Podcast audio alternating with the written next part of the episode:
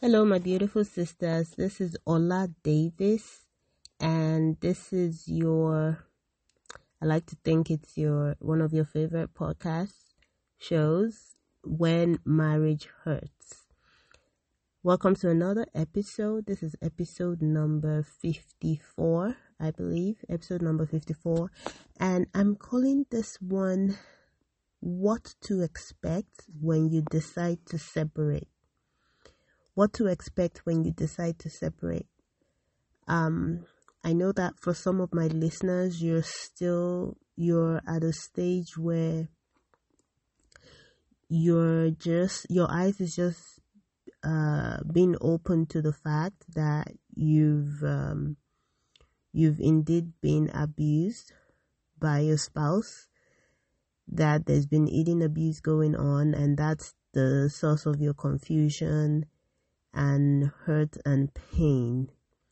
But then there's also um, those of us that have come to that realization, and not only have we come to that realization, but we have come to a place where we are like, okay, I don't know if I want to file for divorce. I don't know if I'm ready for that big step yet. Um, but I don't think I can live like this anymore. I think I need to separate from my husband. Now, for those of you who are at that point that I just described, where you feel like for your own health, for your own well being, for your own sanity, you need physical distance away from your spouse. You want a separation um, this episode is particularly um, useful for you. Now, even for those who don't think they're at that point yet, I think you're still going to gain a, a thing or two from listening to this episode because you you might not be able to fathom it or imagine it right now, but sooner or later you may come to a point where you're like, I don't think I can live like this anymore. I, I, I need to survive. I need to distance myself from the fire that's burning me, right? Yes, so what what to expect when you decide to separate? Um, I'm going to be sharing a little bit of my own experience and also maybe from the experiences of others that um, that's not specific to me because everybody's situation is always going to be different right but with with um covert abusers with eating abusers there's usually a common thread which which I find very interesting because we're all created unique by God, right? But when it comes to abusers, it always seems like they are all reading from the same book. There's um there are behaviors that you can bet your money on. You can you can be very confident that they're gonna behave in a certain way. Yes, abusers can often be unpredictable, but in some other ways they are predictable. So the first one I want to share is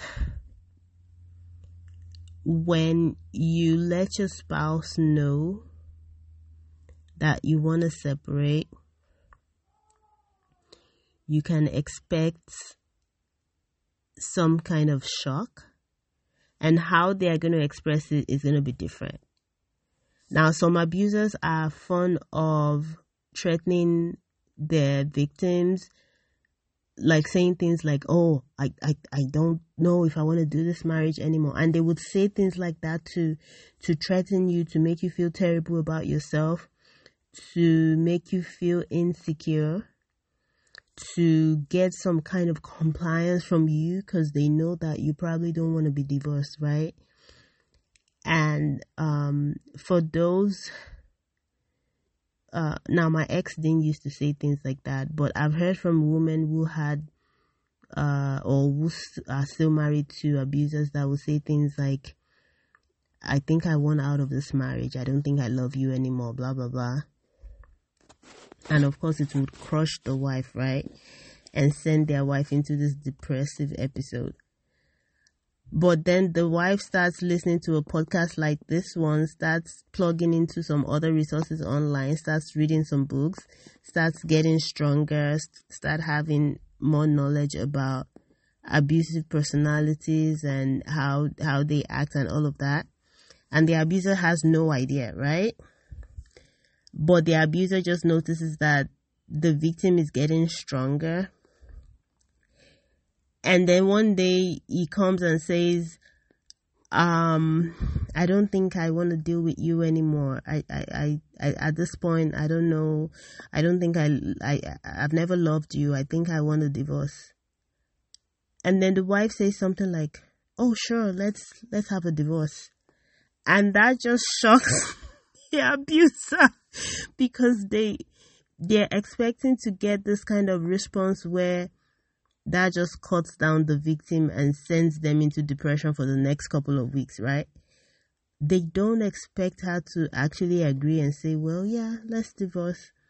And when they get that kind of response from the victim, it shocks them, it sends them into confusion, and they start wondering, is she seeing someone else? Because one thing you need to know about abusers is that they they've they try to make you believe that you're not worthy of love. They might not use those exact words, but that's that's the whole intent behind the abuse. They have to make you feel like you're unworthy of love, to make you feel like no one would want you, to make you feel like they are being nice to you just to keep you as a spouse because you're basically trash and no one else would want to have anything to do with you. So when they see you coming back strong that way, where they're threatening you with divorce or separation, and you say, "Sure, I'm, you know, I'm up for that. Let's, if that's what you want, let's get a divorce." It sh- shocks them. They don't know. It really troubles them. They don't know how to come back from that they start to suspect that maybe you're seeing someone else because they don't they don't think you are strong enough to want to take the chance to get a divorce without having a backup spouse. Really. They've broken you down to a point where they believe that you don't, um, and sometimes this is their right, right? They break us down to a point where we just feel like we can't survive without them, which is a big fat lie. Abusers are the ones who cannot survive without you. They need it's something in psychology, psychological terms, they call it supply. The abuser needs constant supply.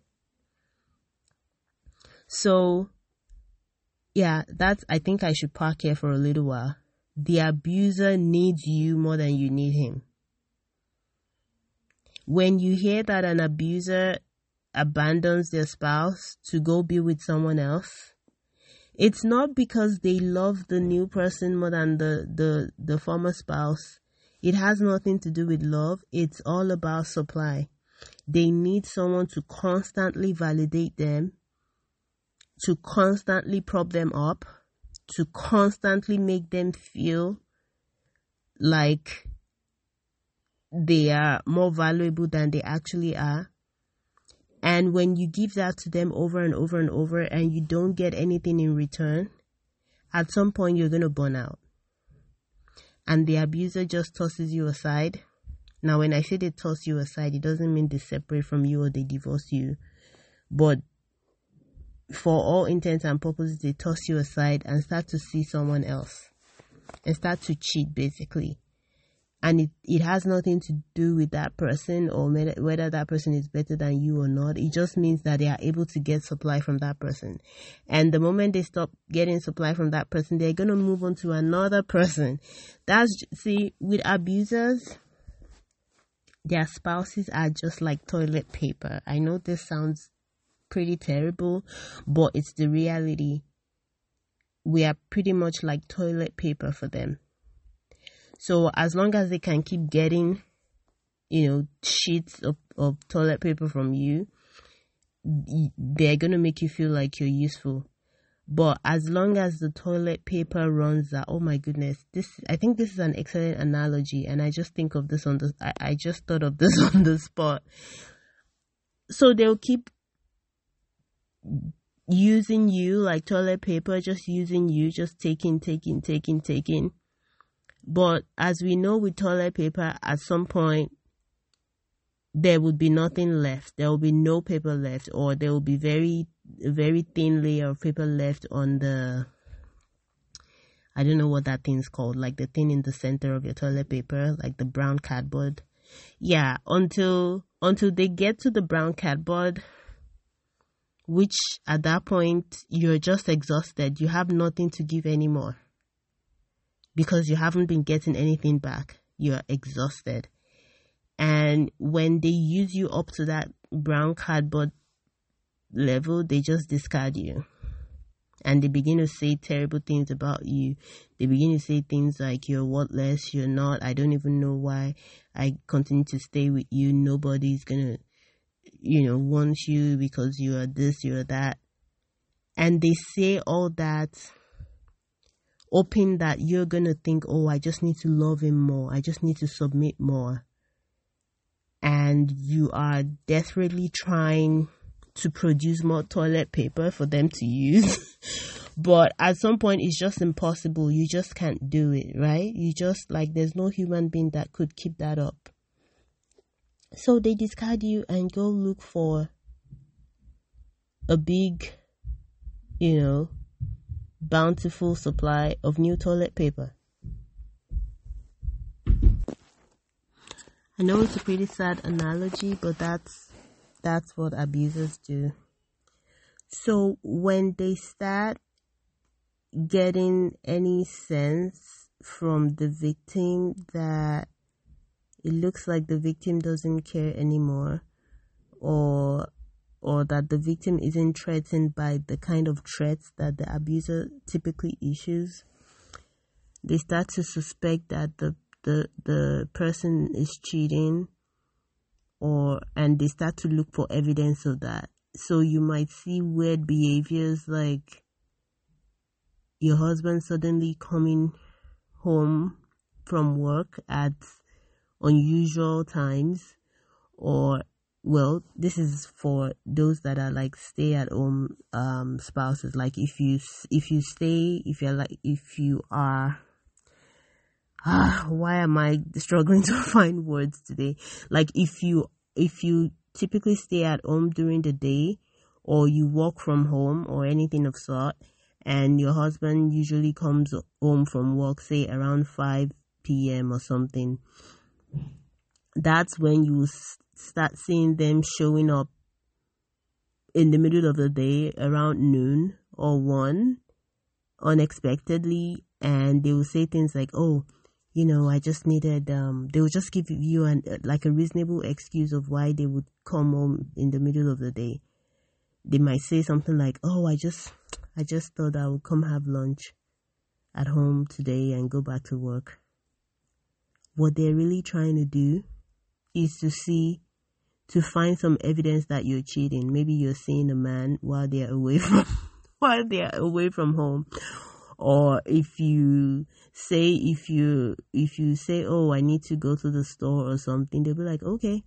And then a few minutes after you leave they might follow you. They will just start because they really can't believe that you can be they don't believe that you can just call their bluff if you don't have another man lined up that's that's how abusers think really they feel like you cannot just survive as a human being without them or some other kind of man.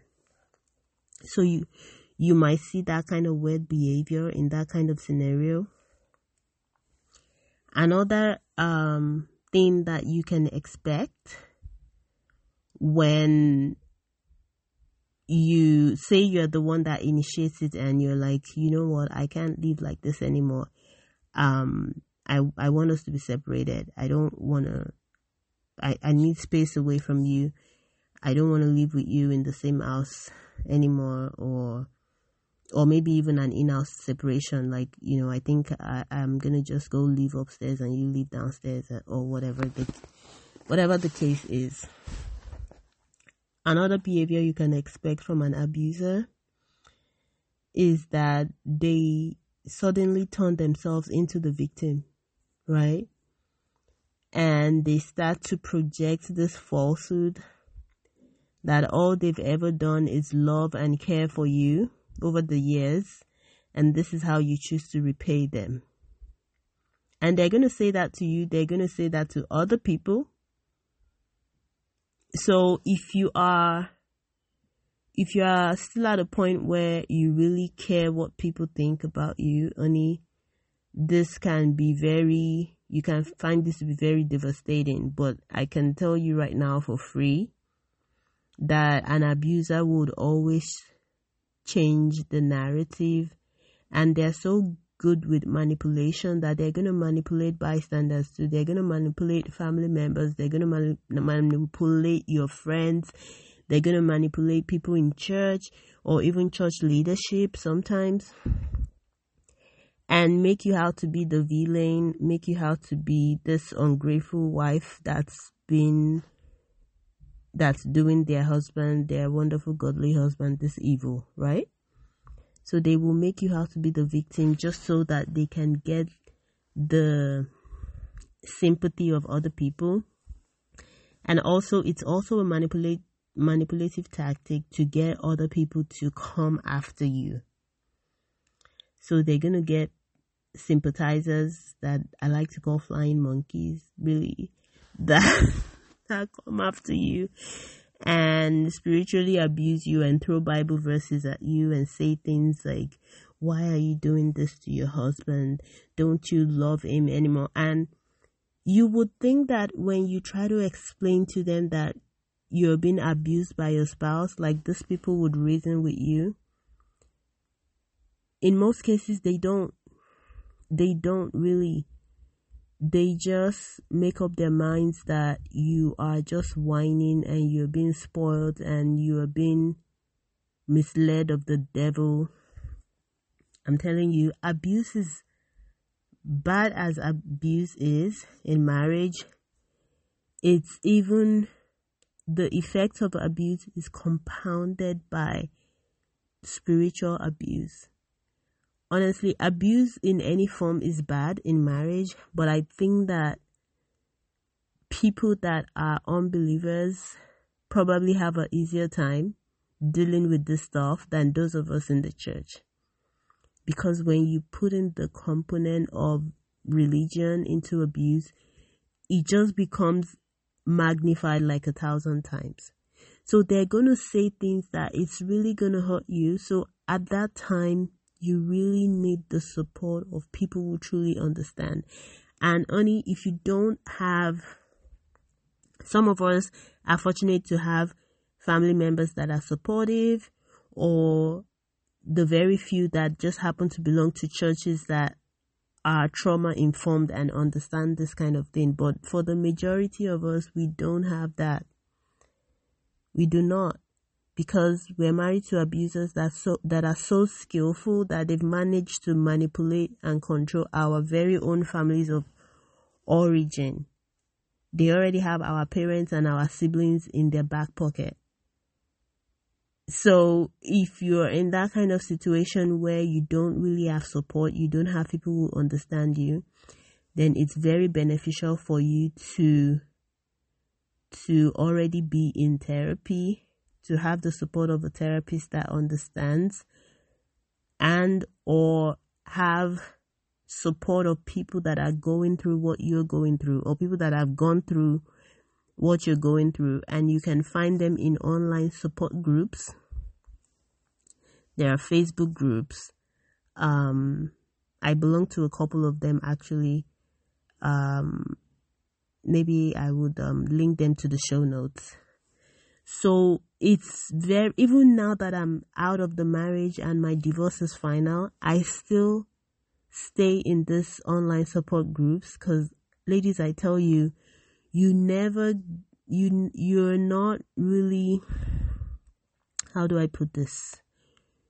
You get stronger and you're able to stand on your own two feet, but the support that you get from people that have gone through this thing, that have had similar experiences uh, with what you're experiencing, that you know, women that have gone through abuse, going through abuse, or come out through the other side, the kind of support that you can get from that kind of community, I think is severely underrated. It really is. Even if you come from a supportive family, even if you belong to a church where everybody is just wonderful and they believe that you've been truly abused and they're trying to help you, and all of that is great, but I'm telling you, when you come into that community where you're with other sisters, other Christian sisters, especially that have experienced what you're experiencing and they they understand the nuances, the kind of um the benefits from that you get from being able to talk with people like that or just be in that group is very underrated. It's very, very helpful to your mental health. Okay, so yeah, they're gonna, your abuser is gonna try and manipulate people around you and change the narrative and make themselves how to be the victim. When you expect this, it's not gonna upset you as much when it happens. It will still upset you, but not as much. But if you don't know this and then it happens, it can be very devastating when people make you out to be the villain and they, they think the abuser is the victim.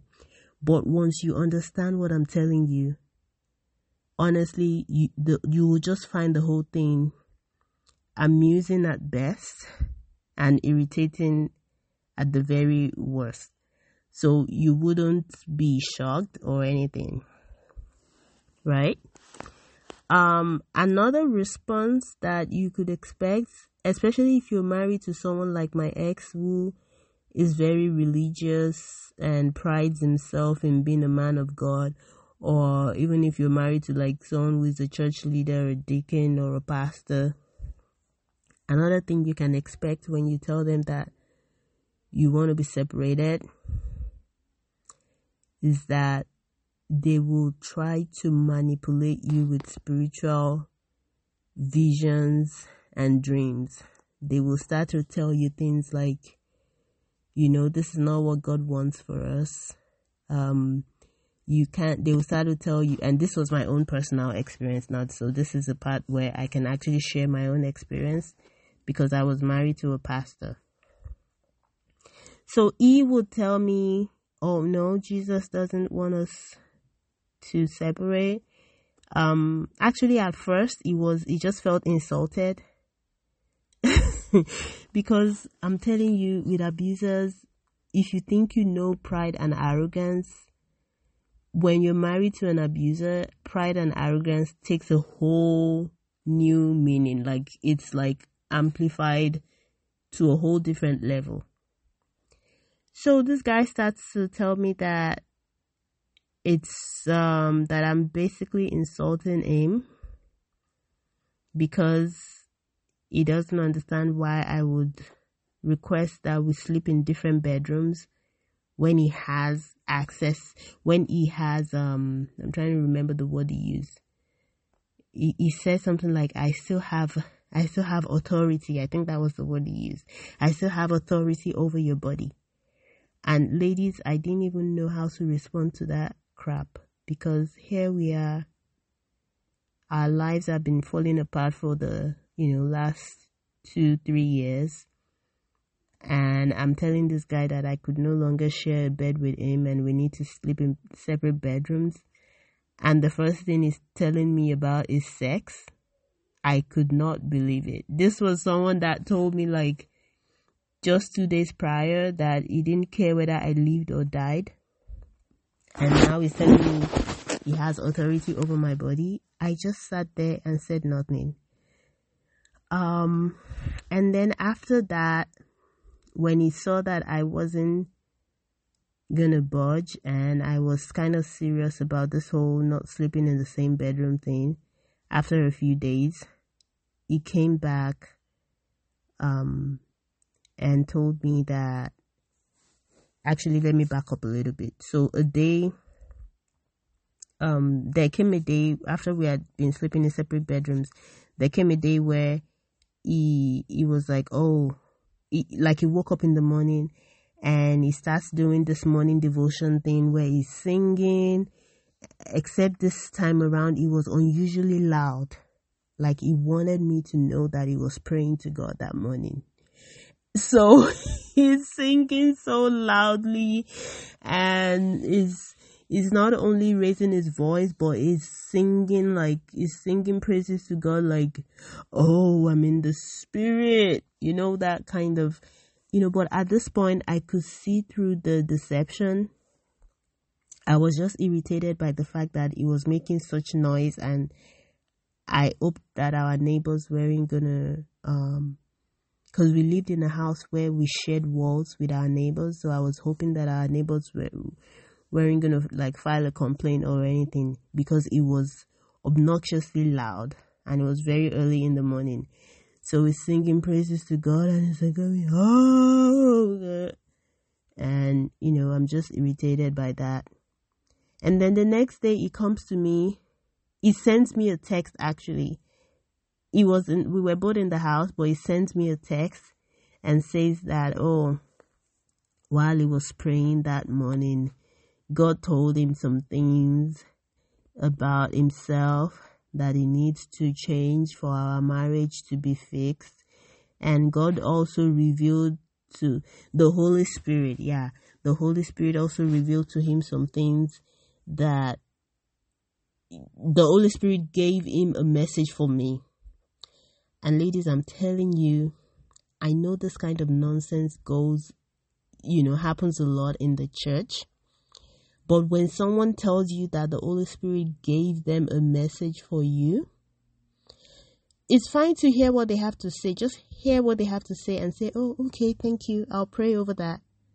Never let anyone make you feel like they are God's appointed mouthpiece to you. Okay?